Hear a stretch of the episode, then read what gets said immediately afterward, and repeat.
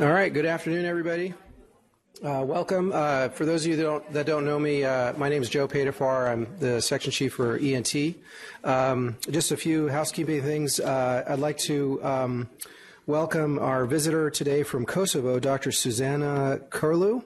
Uh, and she's visiting from University of Pristina in Kosovo. She's the dean of the medical faculty and president of the, cancer, the country's cancer control board. So, welcome. Uh, uh, oh, there you are. Great. okay, awesome. Um, and then uh, uh I'd like to. Uh, it's a great privilege to introduce uh, my friend and colleague, Dr. Ravi Uppaluri. who will be giving us a talk on neoadjuvant targeted immunotherapy and head and neck cancer surgical management.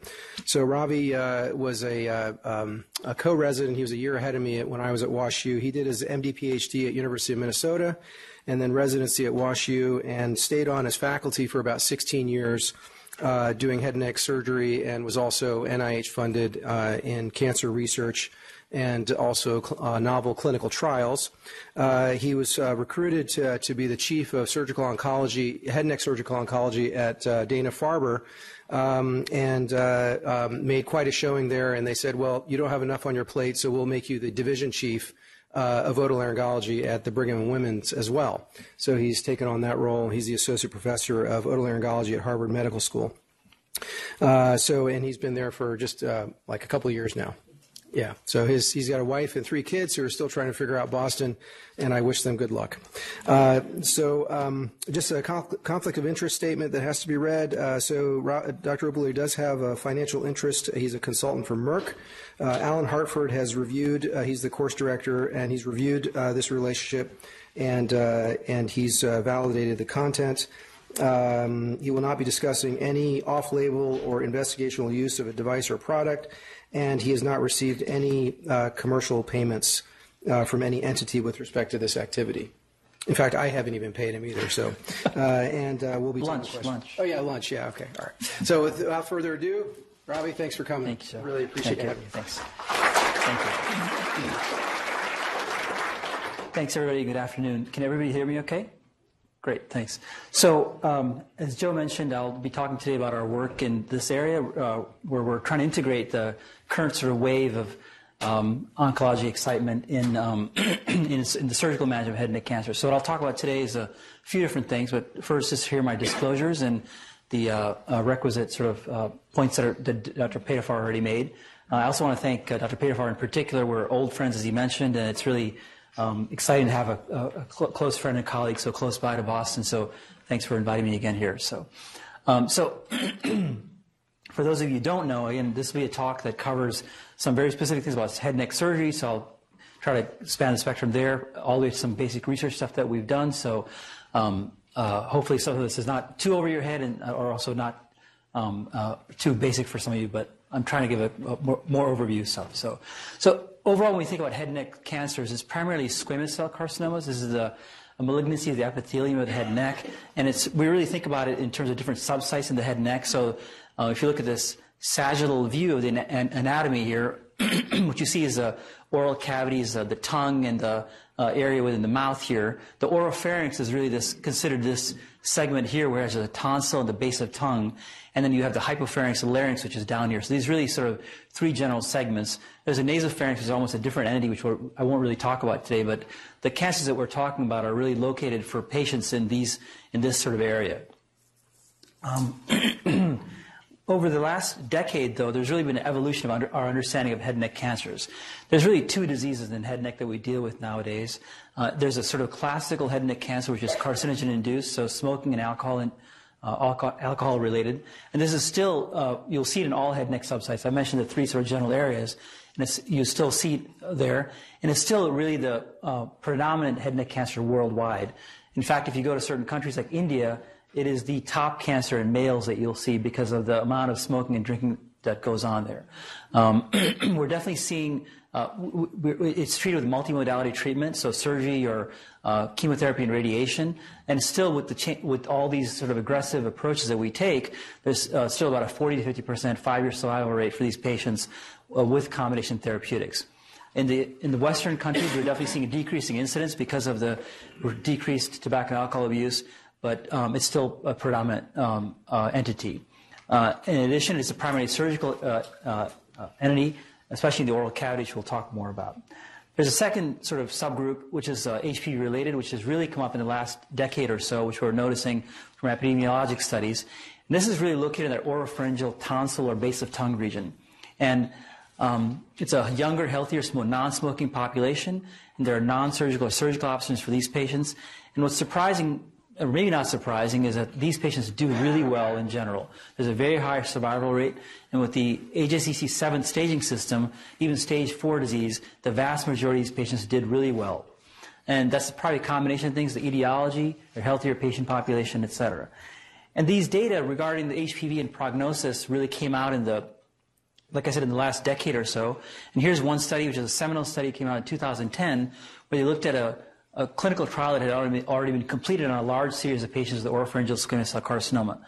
And this study basically showed these curves showing both whether it's for overall survival or progression-free survival that patients with HPV positive tumors had a significantly decreased reduction of uh, death uh, with their hazard ratios of 0.42 compared to HPV negative disease. So just having this as a a defining factor in your tumor gave you a, a different prognosis.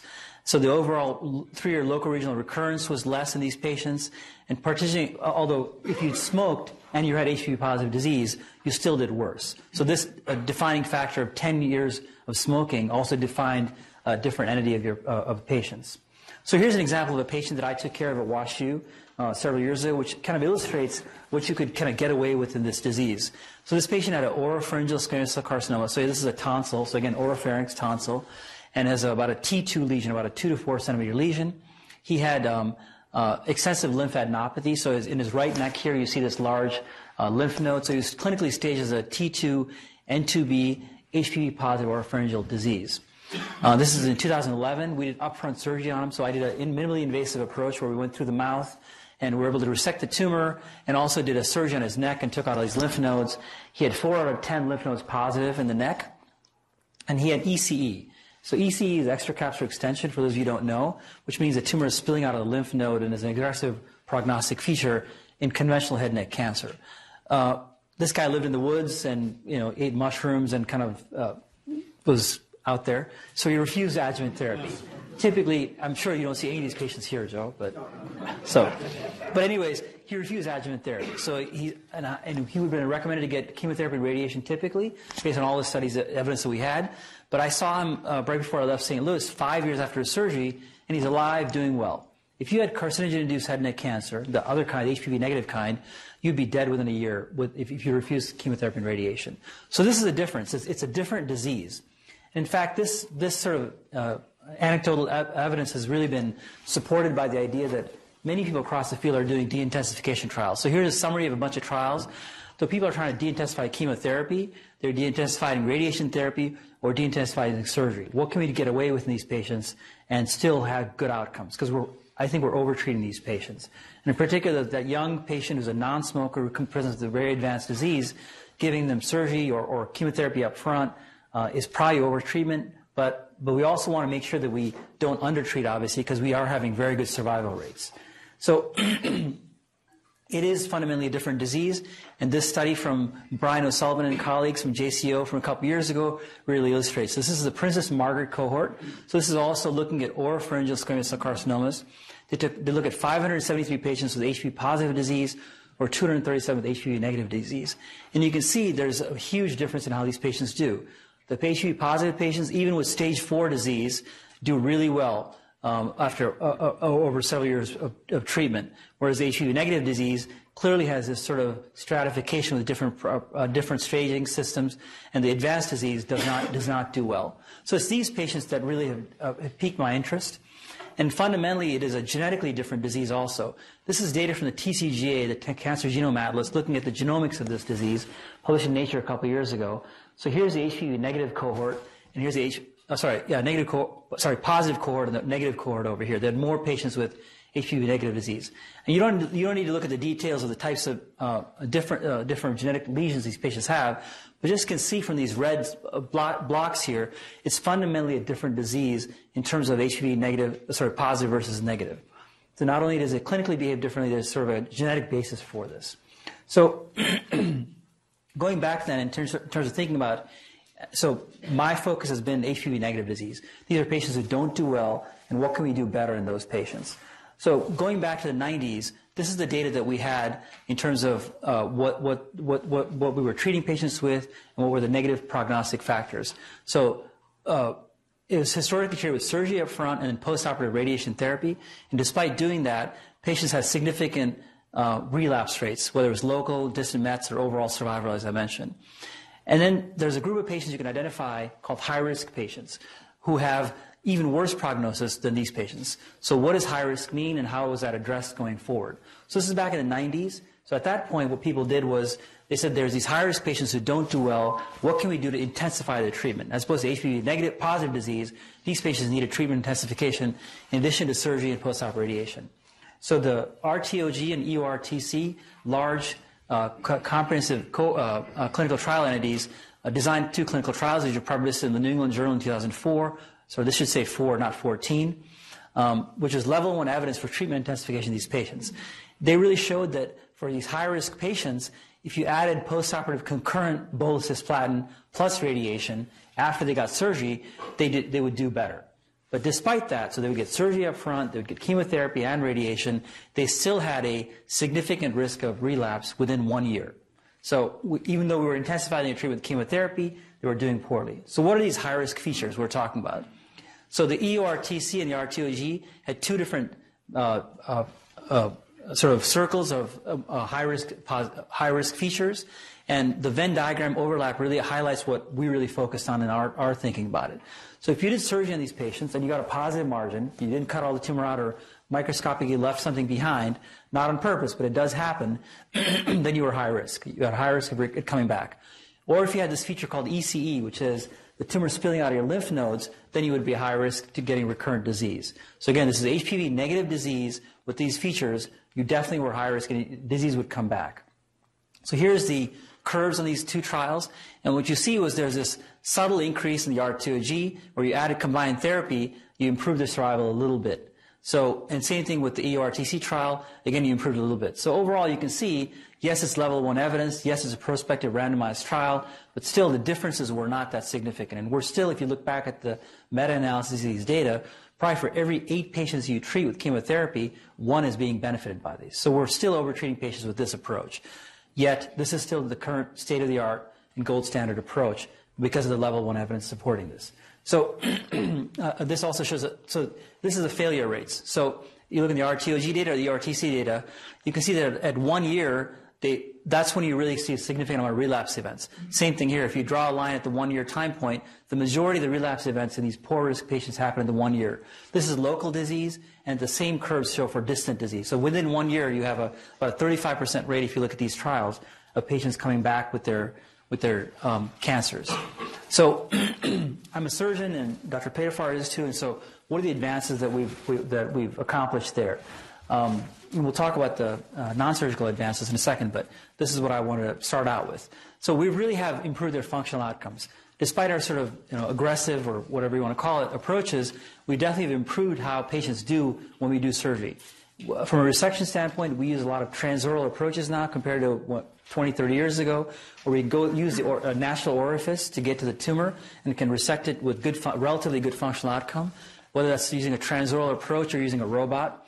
Um, this has really changed the, um, uh, uh, changed the paradigm for a lot of patients. In addition, our re- reconstructive approaches have really significantly advanced the functional outcomes for patients. So functional advances are, are one, op, uh, uh, uh, one thing that we've really accomplished well. But fundamentally, since I was a resident back in the late 90s, the same oncologic philosophy has been present. That is, we cut the tumor out to the same, to get a negative margin, and then we do something else afterwards. So the question is, in the current era of targeted and immunotherapeutics, how can we intensify or alter the treatment for these patients? And that's sort of how I've been thinking about it. And how, how have I done that? And so our laboratory and my colleagues have, have used both basic and translational approaches, which I'll talk about today. So the talk includes uh, work on uh, mouse modeling, which I'll talk a little bit about, um, and how we've really focused on immunocompetent mouse models. Um, we've also generated patient-derived xenografts, so these are avatars of patients' uh, tumors. Uh, and also we've done novel clinical trials in, in the surgical setting in HPV negative patients. And finally, we've used translational approaches in patient, with patient samples to try to understand what we're, what we're doing or intervening with. so the outline for today's talk is, is shown here. I'll talk first about our mouse oral cancer model that I developed. We call it the MOC model, which, so it, you know, just using the first uh, letters here, mouse oral carcinoma. I'll talk about some targeted approaches we've taken, which is targeted therapeutic, and the neoadjuvant approach, and, I'll, and then I'll talk about immunotherapeutic approaches in the latter half of the talk. so this is our uh, mouse model of head and neck cancer. So I did my training in a fundamental immunology laboratory where we worked on carcinogen-induced models. We really thought about immunocompetent models of disease. Uh, again, with studying immunotherapy, uh, immunotherapy approaches, you need to have syngeneic models which we can study uh, the immune system and then look at the effects on the tumor. So uh, DMBA is a carcinogen. It's been used for decades in head and neck cancer. There used to be a, what was called a hamster cheek pouch model of the oral cancers from the 1950s and 60s. A group in Chicago adapted this to mouse models, and so we had used DMBA in a cutaneous cancer model. And uh, so we tried to uh, use that and apply that to mouse models. And so starting 2007 or so, we started thinking about primary carcinogenesis. So this is a, a picture of some mice, so get ready for this. so this is a mouse that's uh, developed a mouse oral cancer because of carcinogen application. So we took mice that were wild type, so that intact immune systems, gave them carcinogen, and they developed these moderately differentiated squamous cell carcinomas. So for those of you who don't know histology, this is a very classic picture of what we see in patients with these keratin pearls. These tumors make keratin because they're, they, skin lining, and they um, have these uh, uh, epithelioid cells that are transformed and are the actual cancer. We found that this model was very difficult to work with because it just took months to develop and was hard to kind of uh, repetitively do. So we made these cell lines from these tumors. So we took primary mouse tumors and made cell lines out of them to be able to study in the laboratory. And we call this the MOC cell line model or the mouse oral cancer model. This is supposed to show you keratin staining in these cell lines that we developed. Then you can take these cell lines, manipulate them in the laboratory. You can actually put them back into mice. They grow and they meta- some of them metastasize. So it's a really nice model that is a, that's tractable for laboratory efforts. And we've used this uh, uh, as, as sort of a workhorse for our laboratory efforts. So this model is very consistent with what we see in patients. Um, there are significant parallels to human disease. The biology, including metastases, is very novel. You can put these into the mouth or the flank, and they metastasize to lymph nodes, exactly like you see in patients. we sequenced them. So we did whole exome sequencing on these tumors. We've mapped them trans- from a transcriptomic level, and they look a lot like what you see in human head and neck cancer. They, they have all the mutations that you see in patients, um, and uh, uh, uh, tra- from a transcriptomic level, they also look similar. There are syngeneic models I mentioned. They allow studies in immunocompetent settings, so you can study immune, immune, immune, immunotherapy uh, responses to these tumors.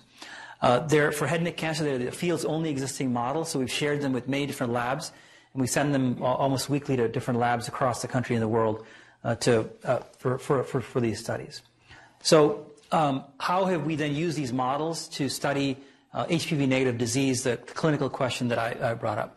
So the first thing we did was we, uh, when we first started developing these models, we thought about targeted small molecule therapeutics. So as opposed to immunotherapeutics, these targets typically target intracellular pathways that are activated in cancer cells that may be promoting aggressive behavior. So um, how do we do about, uh, go about this? So uh, again, as I said, the laboratory model has sort of informed our therapeutic approaches. So in our mouse model, we identified this signaling pathway, the MEK-ERK pathway, which is a common node using a lot of signaling pathways. And we identified a drug that targeted that pathway. Well, we didn't identify the drug, but it was a well-known drug. And we thought, how can we apply it to head and neck cancer? And specifically, we thought we started thinking about using it in the oral cancer uh, setting where uh, biopsies and monitoring are very easy to do. That's one of the great things about head and neck cancer as a uh, translational model. It's relatively easy to access the tumor and monitor. So it's a really wonderful uh, sort of clinical setting to look at these window of opportunity settings, which are called, which I'll talk about in a second. So we then uh, uh, thought about the clinical setting and then uh, did a phase two clinical trial with this drug called trametinib, which targets this pathway. And then we take the patient samples and go back to the laboratory and study the patient samples again to understand what we're doing with, by using this drug. So this, this type of approach actually informs not only clinical um, clinical sort of outcomes, but also what we're doing from a laboratory standpoint. So here's sort of the basis of it, and I won't go through all these details. This was published several years ago. In our mouse model, we identified that our very aggressive cell lines had upregulation of this pathway for, for whatever reason um, in, in, these tumors. And um, we found that targeting that pathway made these cell lines less aggressive, et cetera, et cetera. So that was true in the mouse. So uh, collaborating with my colleague, uh, Dr. Peter Fars, and my close friend John, John Sunwoo at Stanford, we looked at patient samples and um, we also found that in patient samples, these CD44 positive or tumor initiating cell populations seem to have um, uh, high levels of this, this, this pathway also. So just using this sort of preliminary understanding that this pathway may be present in, in more aggressive cell lines, uh, I thought about how can we integrate this into a surgical setting. So um, the approach that we've really settled on over the last few years is this neoadjuvant approach. So for those of you who don't know, neoadjuvant approaches are, are, are, are used as a therapeutic approach in, in patient treating, for example, breast cancer patients and other tumors. It's really drug delivery prior to surgery. So usually we'll see a patient and there's a few weeks before surgery, you can take them to surgery. During that window, you can give them a drug before they go to surgery, and you can potentially extend that window also, go for more than a couple weeks type thing. Uh, these approaches ideally, you don't want to alter their surgical treatment, especially in the definitive setting. Like I can treat an oral cancer and cure it by just cutting it out. So if we're trying to study something, we want to be careful that the drug doesn't have side effects or, especially with surgical approaches, it doesn't affect hemostasis or post-op wound healing. It also can be a discovery approach where you can look to see what the drug is doing and look in the tumor uh, and ultimately, it may be a therapeutic approach where you can reduce the tumor size before surgery. Uh, we talk about radiation or chemotherapy, but this is that same idea. And maybe it'll reduce the need for post-operative chemotherapy and radiation. Again, these are sort of hypothetical, but this is a, something that we think about should be explored. So here's a trial that we wrote. So this is with my colleague Doug Adkins, who's a medical oncologist. Uh, I'm a big believer in the multidisciplinary approach for all cancer management, in particular with head and neck cancer. It's a complex patients, so working with my medical oncology colleague, we wrote this trial. So we looked at patients at WashU when I was there uh, who were surgically resectable. So these are medium to large sized tumors that, were, that we knew we were going to take to surgery. So if the patient consented to the trial, we would get a biopsy and we would get a staging PET CT scan, which is all standard. Uh, and the biopsy acted as the patient's own control. Then the patient would get the drug, and they would get it for two weeks, where we'd monitor to make sure they don't have side effects. And this is a, this is a pill. It's a small pill. They took it once a day in the morning and really had minimal side effects. And then we'd watch them for two weeks. They'd get a repeat PET CT scan, and then they would have surgery by me or my colleagues. And then we get more tissue here. So the idea here is a patient serves as their own control. So it's a nice experiment. You can look at their CT scans pre and post drug. You can compare the biopsies pre and post drug. Um, we did a small trial with 20 patients. It took a couple years. And this we was, was our first sort of entree into this kind of approach. So we just wanted to look to see, can we target that pathway? Can we hit that ERK pathway that we were talking about that this drug would affect? And then we were secondarily wanted to look at clinical responses. Would we affect any clinical outcomes? And we did see that um, in some patients, not all patients, that the drug had an impact on this pathway. So here's a, a patient number one whose tumor at baseline has a strong phospho-ERK staining, which is this brown staining in these tumor islands that you see. But two weeks later, that same patient's biopsy, all that brown staining is gone because the drug is working, basically. So this is expected, but we didn't see that in every patient, so that even though the pathway is activated in a lot of patients, you weren't necessarily hitting the target. So uh, of the 20 or so patients, these are the evaluable patients.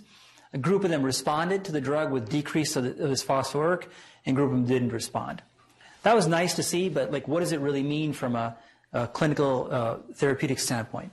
This is where we were actually surprised. We didn't think this drug would do anything. We were just doing this to kind of get our clinical trial set up and, to see if we could identify patients who would, be, who would respond to the drug. But we actually saw clinical responses.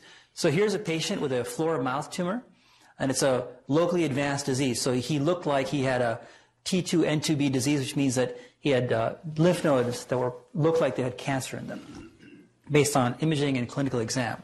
So again, we got a biopsy, we got a PET scan, and then he got drugged for two weeks. And then at surgery, actually his tumor looked smaller. It was about half the size. And when we cut it out, the tumor was half what we expected, and there were no lymph nodes involved, which was a bit surprising. So we actually saw this in a few patients. Here's a different patient. Here's a, a tongue cancer, which is a, again about a T2 tumor, which is kind of this ulcerative, ugly-looking thing. And he got drugged for two weeks, and it became this sort of little um, uh, crater like this. So we actually started seeing clinical responses, which were unex- unexpected also. Um, so uh, the key thing is not every patient had this. So part of the big question in, in this sort of initial type of trial is what can you do to understand which patient would respond or not respond? So we had biopsies from all these patients. So we did what um, was the simplest thing to do, which is we did whole exome sequencing. We sequenced all these patients' tumors to look to see if there are any pathways or mutations that we select for patients uh, who may respond to this drug or not. And so this is the 20 different patients we sequenced.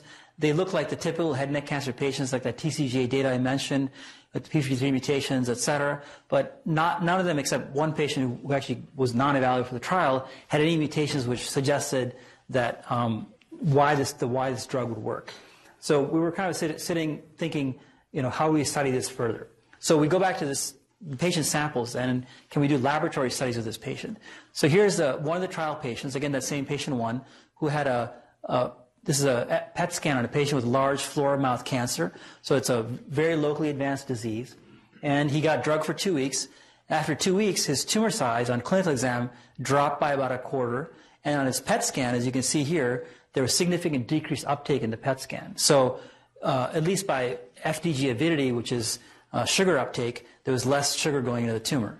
Uh, and at surgical pathology, again, the tumor was smaller than we expected. So the question is, if we had the same patient and we could treat him for not two weeks, but four weeks or six weeks or eight weeks, what would happen? Would we really shrink the tumor a lot more? And ultimately, that's what we want to try to find out. And then again, what in this tumor's underlying biology was causing him to respond like this? So how do we test this? We turn to this idea about using patient-specific uh, uh, avatars or xenografts. So PDXs, as many of you may know, are patient-derived xenografts. So the way you do it is you take a patient's tumor and you stick it into an immunodeficient mouse. And when you do that, a certain percentage of mice engraft the tumor, and those tumors end up looking like the parental tumor. And you can then use the mouse as the model for the patient. So we did this at WashU, and what we did in this sort of separate study is we took 118 patients with different biopsies and generated xenografts from them. We made about 60 different xenografts, and we had about a 50% success rate, which is what people describe.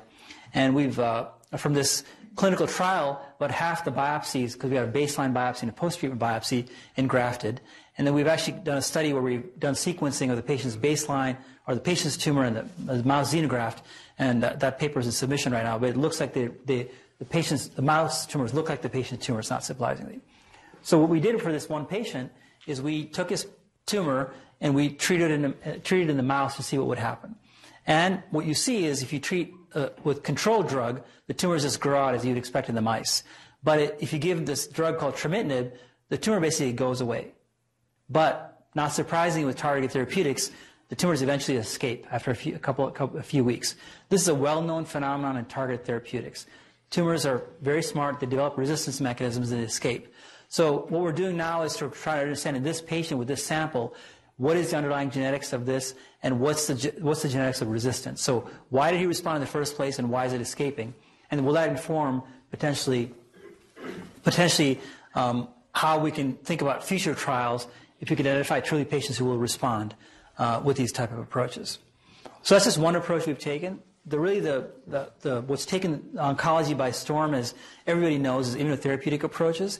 And so I'll give a little background about that and talk to, uh, use the rest of the talk to, um, to go over the, what we've done with immunotherapeutic approaches, both in our mouse models and using this uh, surgical paradigm that I've just talked about. So uh, for those of you who don't know, um, the beginnings of modern immunotherapy really were in the late 1800s and early 1900s. And Dr. William Coley who's a, um, a, surgeon at the Memorial Hospital, the New York Hospital, uh, was really the father of sort of modern immunotherapy. Uh, so he uh, was really fascinated with this idea that infection cures cancer. He'd heard various stories that infection cures cancer. So what he would do in a um, IRB non-approved method would be he, he grew up strep erysipelas, I believe, and he made cocktails of this bacteria, and he would inject patients' tumors directly with these with these uh, bacterial toxins. And he supposedly treated a thousand patients with this or more, and he published his uh, work in the Annals of Surgery. So Dr. Coley is actually one of the uh, 12 founding members of the AACR. So for, for those of you uh, uh, who are interested in some of that history, it's really interesting. Um, so he had this dramatic successes supposedly, but uh, um, uh, Dr. Ewing, who's a pathologist of famed Ewing sarcoma, was a radi- he believed in radiation. So the radiation guys basically stopped him from doing this work, and radiation became sort of the um, easier way to treat patients in the 19, 1930s or so. So his work, um, and so just before I go on, uh, here's a, his, one of his first, his first patient, Mr. Zola, supposedly. So I think it's a Hungarian immigrant.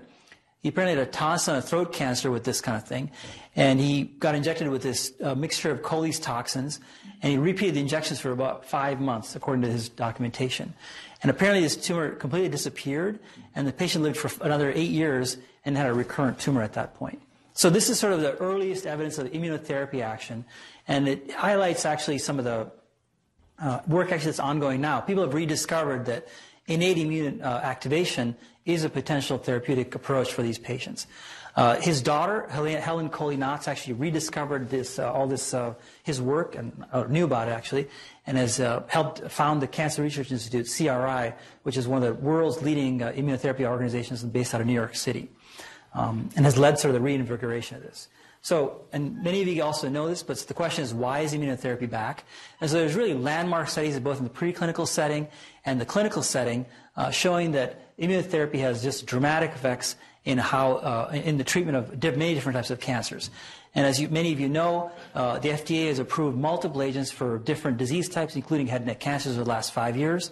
And it's really this, this type of just uh, crazy curves that are showing up that are what's, what's got gotten people excited. This is uh, melanoma. Uh, for those of you who treated melanoma, you know that uh, five, 10 years ago, five, 10 years ago, if you had a patient with metastatic melanoma, they would die. That was just a given. And they got this uh, chemotherapeutic dacarbazine, and this is the kind of curves you would see. Within a year, the vast majority of patients would be dead. You give this drug called nivolumab, and this is the survival you get 70 to 80%. This is, you saw those chemotherapy curves I showed earlier. This is game changing. Those are not necessarily game changing in my, from my opinion. But this is what's changed things. And it's not just that you see these things, as opposed to targeted therapeutics, you get what's called the, the, the, the long tail of immunotherapy, which is this durable responses that you get. You don't get resistance as much. Actually, that's, that's not totally true, but you, you um, are seeing less, of, less uh, escape tumors coming out. So this is what's really changed things. And the fundamental basis of this is this idea that we all have T cells and tumor cells, and the T cell gets somehow activated to kill the tumor. So these checkpoint therapeutics or immunotherapeutics are really antibodies that target these respo- these negative um, um, negative regulators of T cell responses that in- allow the T cells then to kill the tumors. So these negative regulators are like brakes on our T cells. Again, for those of you who already know this, I apologize, but uh, it, you basically are taking the brake off the uh, taking the brake off and put, letting the uh, accelerator go on, where the T cell then recognize the t- recognizing the tumor through this MHC T cell receptor interaction that then kills the tumor. So the fundamental basis of this these responses are leveraging this T cell activation and killing the tumor. And what is critical here is this little round blob here. So what is that round blob? Those are really the, uh, the, the molecules regulate non-self from self-recognition. Uh, immunotherapy, immunotherapeutics are um, successful because there's something different about the tumor that the T cells are seeing. And so the question is, what is different about the tumor? We already talked about genomics. We talked about genomics in the standpoint that you sequence a tumor and you find something in the tumor that's, that's druggable. So this is one way of thinking about it. The mutations are drug targets. That uh, tumors depend on this mutation and you target it and then it, it kills the tumor, or it escapes because cancer figures out how to beat, beat that pathway. But immunotherapy flips this a little bit and makes you think about it in a different way. And what, what, immun, what immunotherapy does is, or, or, the way I think about it is, is that, or, and many people obviously are, is that mutations are actually antigens. So these mutations in the cancer cell confer this, um, uh, confer the uh, foreignness to the cancer cell. That mutant peptide that is made is then seen by the immune system as foreign, and that function doesn't matter. So it doesn't mean that it's druggable or not. It's just the, the sequence of the peptide that's recognized by the, MH, by the MHC in the T cell then allows killing. So if you have a mutant peptide that's foreign in your cancer cell, you'll be recognized and potentially be able to be killed, and that's where checkpoint therapies work. So uh, where are we in head and neck cancer? So nivolumab, the BMS drug, and pembrolizumab, the uh, Merck drug have been approved based on a couple of trials in highly treatment-resistant disease. Uh, these are patients with multiply treated head and neck cancers. And unfortunately, the response rates are not like that melanoma slide I showed you. These patients don't do as well, but a small proportion of them do respond. Uh, and uh, the phase three data does support a survival benefit of Nivo versus chemotherapy. And patients who express the PD-L1 marker on their tumor cells, uh, which I won't get into the biology of, tend to respond better. Um, and in head and neck cancer, and you're not supposed to be able to read this, there's, this is just to illustrate how many different trials are ongoing right now in head and neck cancer with different immunotherapeutics. So this is nivolumab with multiple different single agent or combination trials, pembrolizumab here, and other agents here. So these drugs have, are, are, here to stay, and they are going to form the centerpiece of all therapeutics going forward. So then, how do we think about it in head and neck cancer from a uh, from my, my, the perspective that I presented so far? So we talked about the uh, this model that we use here. So the question is, if you take our mouse models, how, what, how do they look like when we give them immunotherapeutics? So here's what we did. We took our, our MOC models. So we have different cell lines that we've developed, not just one. And we have, here I'm going to show you three different cell lines that we made. And we give, we put them into mice, just like, uh, like a patient would have a tumor, and then we give them this anti-PD-1 antibody. And in one, one model that we have that's very responsive, if you don't, if you give a control antibody, the mouse gets the, gets the tumor and just continues to grow and the mice eventually die. But we see complete rejection in this model. So you, you, there's no escape. So this is a very nice model of immunotherapy response. We have a second model where the majority of the time the tumors reject. The control antibody, treated mice grow out, but occasionally, about one in five mice, you get this blue line. The tumors escape. And if you harvest these tumors in this model called MOC1 and you put them back into mice, they will now are completely resistant to anti-PD-1, exactly like you see in patients. And then we have a third model, which is completely resistant. It doesn't respond no matter what you do. It grows very aggressively, it metastasizes, and the mice die. And so this antibody doesn't do anything.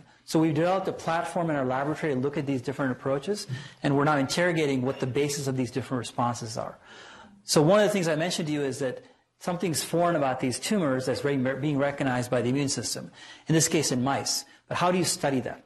So one of the things we've done in the laboratory is think about what's called neoantigen identification. What are the antigens in the tumor cells that are being recognized? So what you can do is you can use RNA exome and RNA sequencing and uh, predict peptides that may be high affinity um, uh, ligands for the uh, MHC TCR interaction, and you can grow out T cells from these tumors, and you can do the laboratory assay to confirm that your prediction, your in silico prediction, is actually valid.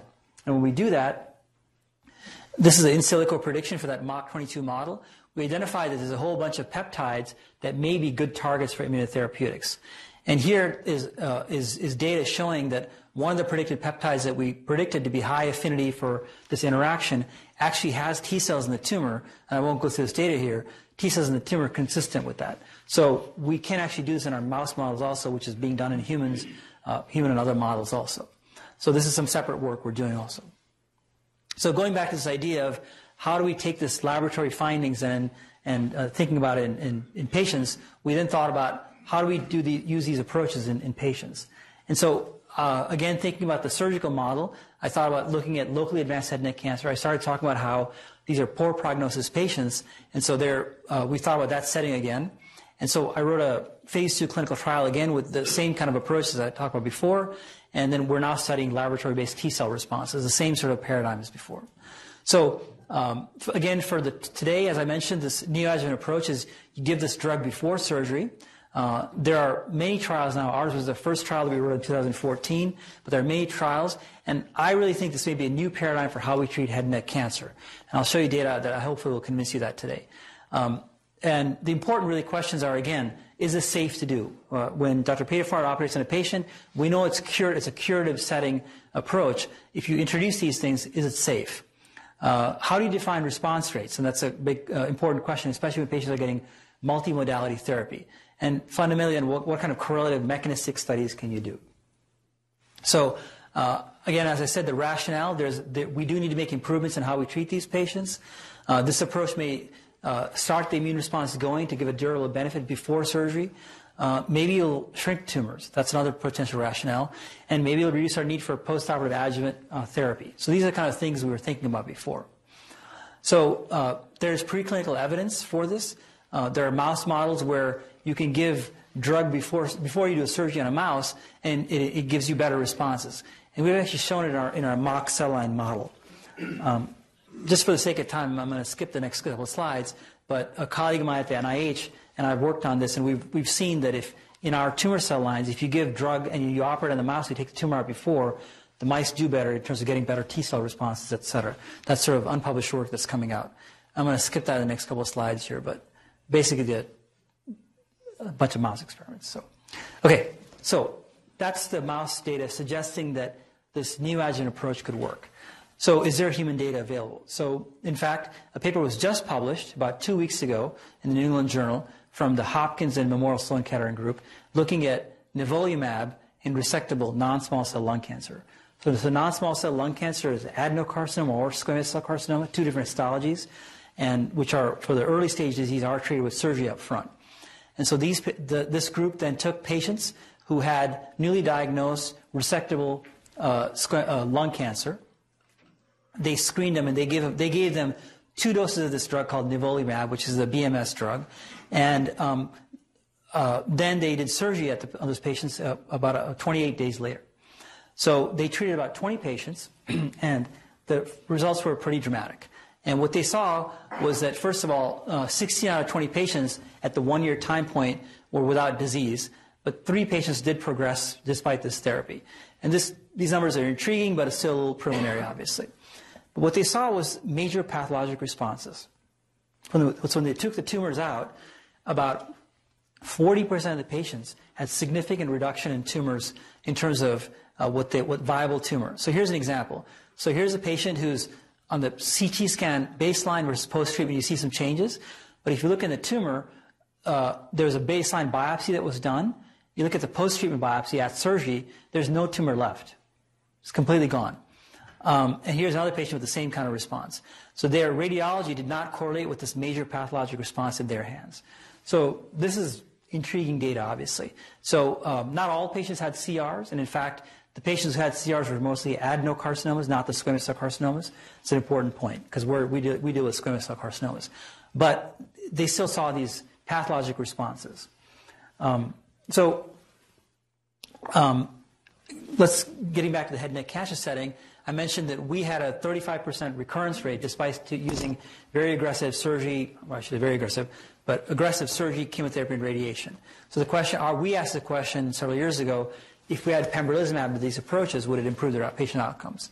So we took patients with locally advanced disease, again, HPV negative, P16 negative, and we got biopsies, gave them a single dose of drug, we did surgery on them a couple weeks later, got more biopsies, and then postoperatively, depending on what their pathology looked like, patients would get chemotherapy and radiation, and then if, if they were high risk, which is the ECE or positive margins I told you about earlier, they would get maintenance drug for another six months. So that was the trial, and we were really focused on this idea that these high risk patients, the ones with poor outcomes, would benefit because we were doing this. We just threw this in there because this is a 2014 because we thought uh, it would be interesting to have laboratory sort of studies for baseline and post treatment. Um, and we, our endpoints were really to try to reduce this idea of going from 35% to 15%. That was what we said. We would try to take patients with high risk disease, follow them for a year after they get pembrolizumab, and see if we could reduce their re- relapse rate to 15%. And secondarily, we wanted to look at safety and correlative endpoints. So before I get into our data, um, as I said, there's an expanding portfolio of these trials. So uh, ours was the first one we started in 2014, but since that time, multiple groups using different agents. So this is pembrolizumab, nivolumab, durvalumab. Um, this is OX40 different agent. There are many different neoadjuvant trials across the country in head and neck cancer. Uh, some of these have been reported. I presented the data I'm going to show you today at ASCO last year, uh, and some of these other data have been coming out now uh, showing the, uh, these, uh, these, these types of approaches. Not only are people doing this in the locally advanced setting, they're also doing it in a neoadjuvant setting. So Dana-Farber, we have three trials, including a neoadjuvant setting, sorry, in the relapse setting. So patients who've had chemotherapy and radiation up front who failed, a lot of times we'll operate on them because it's called a salvage operation. That's usually their only option. There's no, they don't get anything else afterwards because they've already had chemotherapy and radiation. So in those patients, we're also doing this because it, they would, they could, this is a group that could really benefit from additional treatments. So the first question is, is it safe before surgery? So I mentioned all those other trials that are ongoing across the country in head and neck cancers. In fact, I do think it's safe. So with several different anti-PD-1, PD-L1 agents, uh, there have really been no significant surgical delays uh, that, have, that have been reported so far with all these agents. Uh, the other question is timing. So this does this may delay surgery is, is the fear for a lot of surgeons. We typically try to get a patient to surgery within four weeks after we see them, uh, and because, but the, the exact time to time to treatment initiation question is still sort of uh, uh, out there. Um, but I would I always argue that we're not delaying surgery. We're actually treating them during that window. So something is going to happen there. So I, I, I, don't, I wouldn't call this a delay in surgery. Um, so getting back to our trial, we opened it in 2015. Um, uh, uh, we've accrued 35, 36 patients so far, and I presented last summer, and I gave an update at the multi-D meeting in Arizona a, uh, a couple months ago on this. Um, so here's the data on this, uh, this trial, and I'll finish up with this the next couple slides. Uh, we treated, uh, this is a typical head and neck cancer population, mostly males, a lot of smoking and drinking, uh, mostly oral cavity, but other subsites also, uh, very advanced disease. So we picked sort of the worst, worst of the worst because uh, we knew that they would be higher risk patients. So here's the three key observations. Uh, safety. So first of all, there were, we had no safety, drug-related uh, AEs before surgery, uh, and no delays in surgery at all, and no intraoperative complications that were unexpected. so of the 35 patients we've treated so far, uh, 25 of them are evaluable at the one year interval right now, and not a single one of them has, had a relapse event. So, again, it's a phase two study, it's small numbers, but that's, that's I would think, is a signal uh, that's intriguing because um, uh, we wouldn't expect this with these kind of uh, locally advanced disease. You, will, you should get a, a percentage of those patients failing. And here's the, uh, again, from a pathologic response uh, point, we see this very intriguing pathologic treatment response to a single dose of this drug. So when you give the drug, something is happening in the tumor. So here's a good example of this. So here's a patient who had a, he's an exceptional responder, so not every patient had this, had a buccal squamous cell cancer. This is FDG showing a bulky, uh, sorry, lymphadenopathy in the neck, CT scan showing bulky lymphadenopathy. So this patient will be staged T2N2B, stage 4 disease, and um, I would almost guarantee you this patient would get if you got surgery alone, should get chemotherapy radiation afterwards because these kind of lymph nodes are just ugly looking lymph nodes. The patient got a single dose of drug. So look at the date, the 27th of September 2016. And on October 14th, well, a little over two weeks later, he was left with nothing there almost. So it was a little patch of nothing. And on the CT scan, these lymph nodes had really shrank down uh, significantly.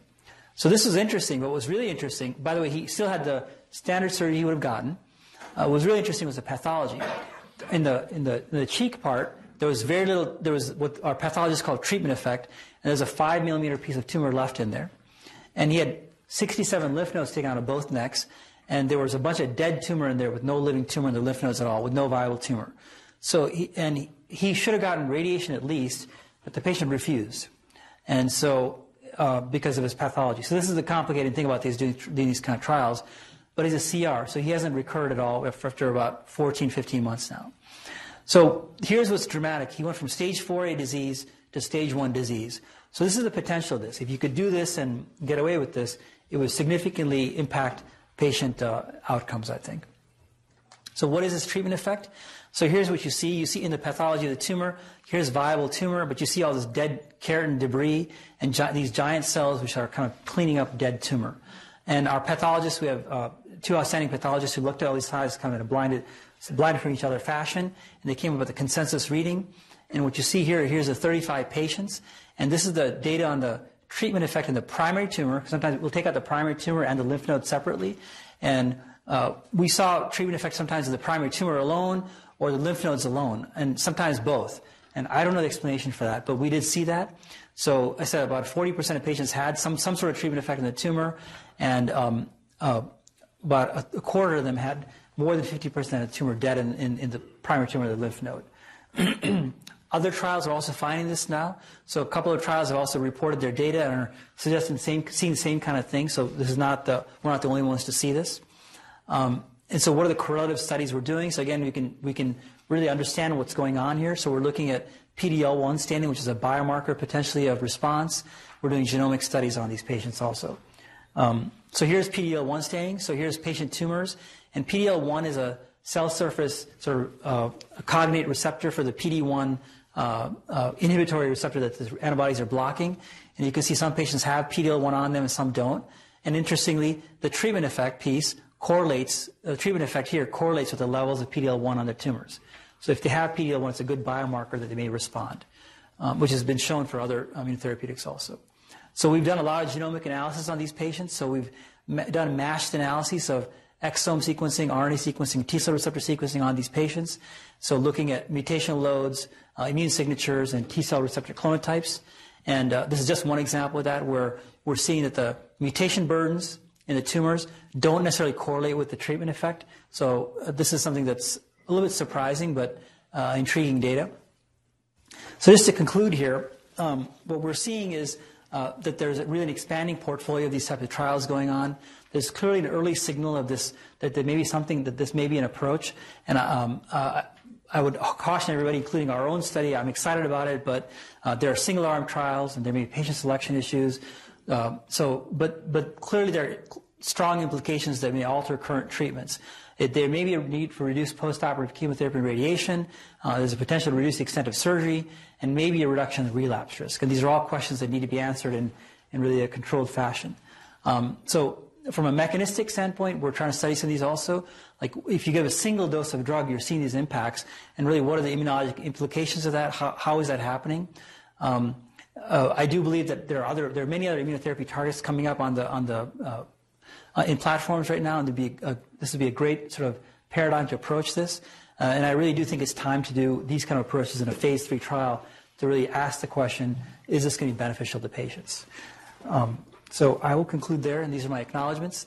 Uh, I'd like to really, I think patients and our families are what you really learn from. What, we, what I try to tell our residents and um, our faculty is in everything we do, we should try to study our patients. That's why we are at academic medical centers. I've had a lot of funding support for all this work um, uh, including in particular the NIH. Um, my lab, uh, both here and at WashU, uh, significant contributions from colleagues at WashU and Dana-Farber, uh, genomic collaborators, uh, and other collaborators here. Thank you very much.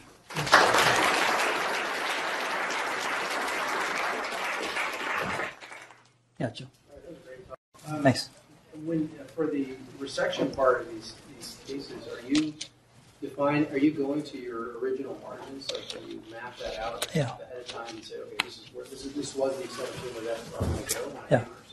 So uh, th- this is a great question. It's really about, from, from, a management standpoint, if you give these drugs and it, the tumor looks smaller, what do you do at that point?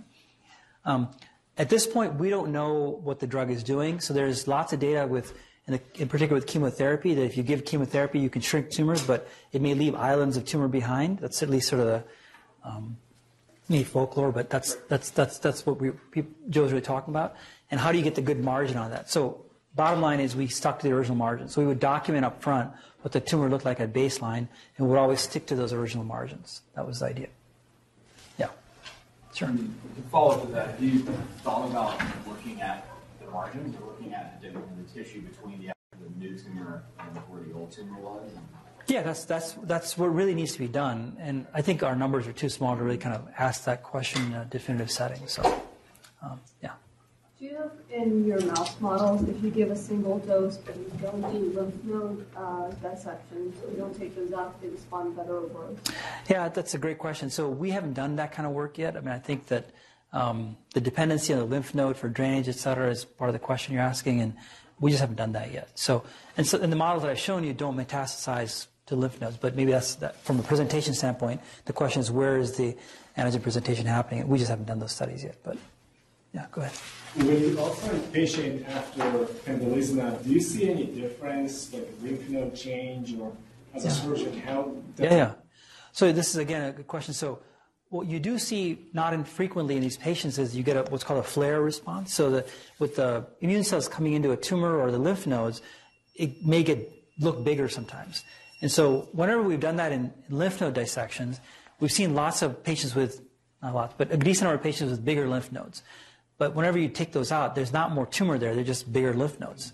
So this is the same experience from our thoracic surgeon. We do have neoadjuvant yeah. um, immunotherapy protocol here, yeah. that's what I heard from them. Yeah, yeah. So you'll see bigger lymph nodes, but it's not necessarily tumor spreading, basically. So, yeah. Do you know what happens to PD-L1 expression after treatment, and does that yeah. returns? So this is a great question. So I think with having matched samples like this, we can we can do that kind of uh, those, those those kind of assays. We've just started looking at that. I don't know the data fully yet, so I, I can't answer that question. So all these studies that we've done so far with baseline samples, uh, we have we have that data. I just haven't looked at it very carefully yet. So we did it on like 12 patients so far. So that's the other thing we want to finish the, the, the studies. So, but I think the implication of that would be is that if you have an immune response and interferon gamma is made at the tumor site, that should upregulate your PD-L1 in the tumor. So maybe you see, you'll see higher PD-L1 levels potentially if you're having an active response. That would be one thing that I, I, I thought about that too. It's a very intriguing question. So, but I don't have the answer yet. So.